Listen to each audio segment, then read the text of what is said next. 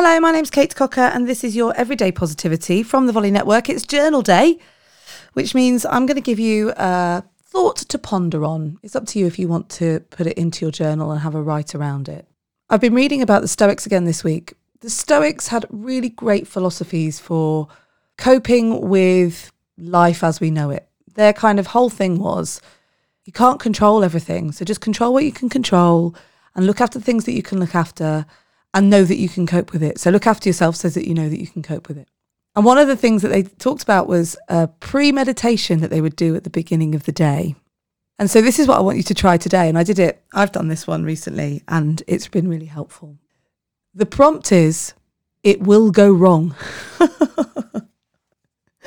The idea being that, you know, life throws us curveballs every single day. And if we walk through life thinking it's all going to be fine and nothing's going to happen, that's going to be when we scupper ourselves. But equally, if we walk through life worrying what might happen rather than worrying about the outcome of what might happen and working out how we can cope with that, then that's also a place that can cause real anxiety, can't it?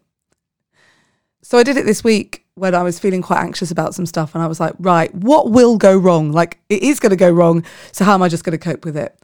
And so what I did was I did it will go wrong, wrote what I thought would go wrong, and then wrote how I thought I could deal with it. And really interestingly, within about 2 or 3 sentences, the anxiety lifted and I knew that I would be okay. So it seems counterintuitive. It will go wrong. But try it and see how you go. It will go wrong.